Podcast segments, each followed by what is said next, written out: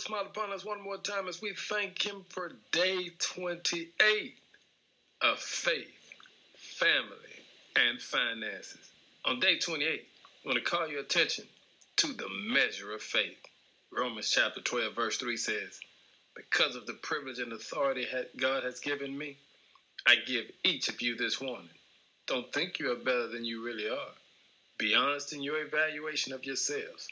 Measure yourselves by the faith God has given us.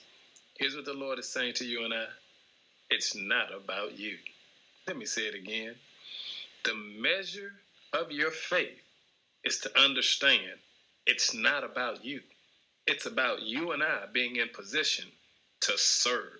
You see, God has been positioning you, shaping you, that you can be used in His service. You were shaped to serve God. But to do it, you got to make sure you stay humble.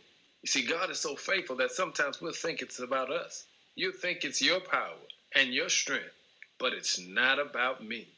God has positioned you and I to be a giver in his service. I'll say it again. God has called you and I to serve God.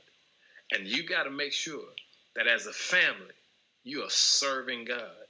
You are giving God the best of what you have to offer. It's day 28 and it's about service. How do you give thanks to God? How do you show your appreciation to everything that God has done for you? You have a family that's focused on serving others. Hey, family, I want to challenge you today.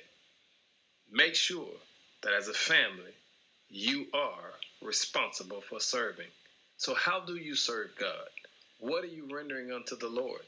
Do you have enough faith to be a family that serves others? That's what it's about today. It's about measuring your faith. And you don't measure your faith by how much you have, you measure your faith by how much you're willing to give. It's day 28. It's about being a doer of the word and not just a hearer. Are you a giver? Do you have enough faith to give? Do you trust God with the gifts He's given you that you can pour into somebody else? It's Family Service Day. Find someone as a family you can be a blessing to.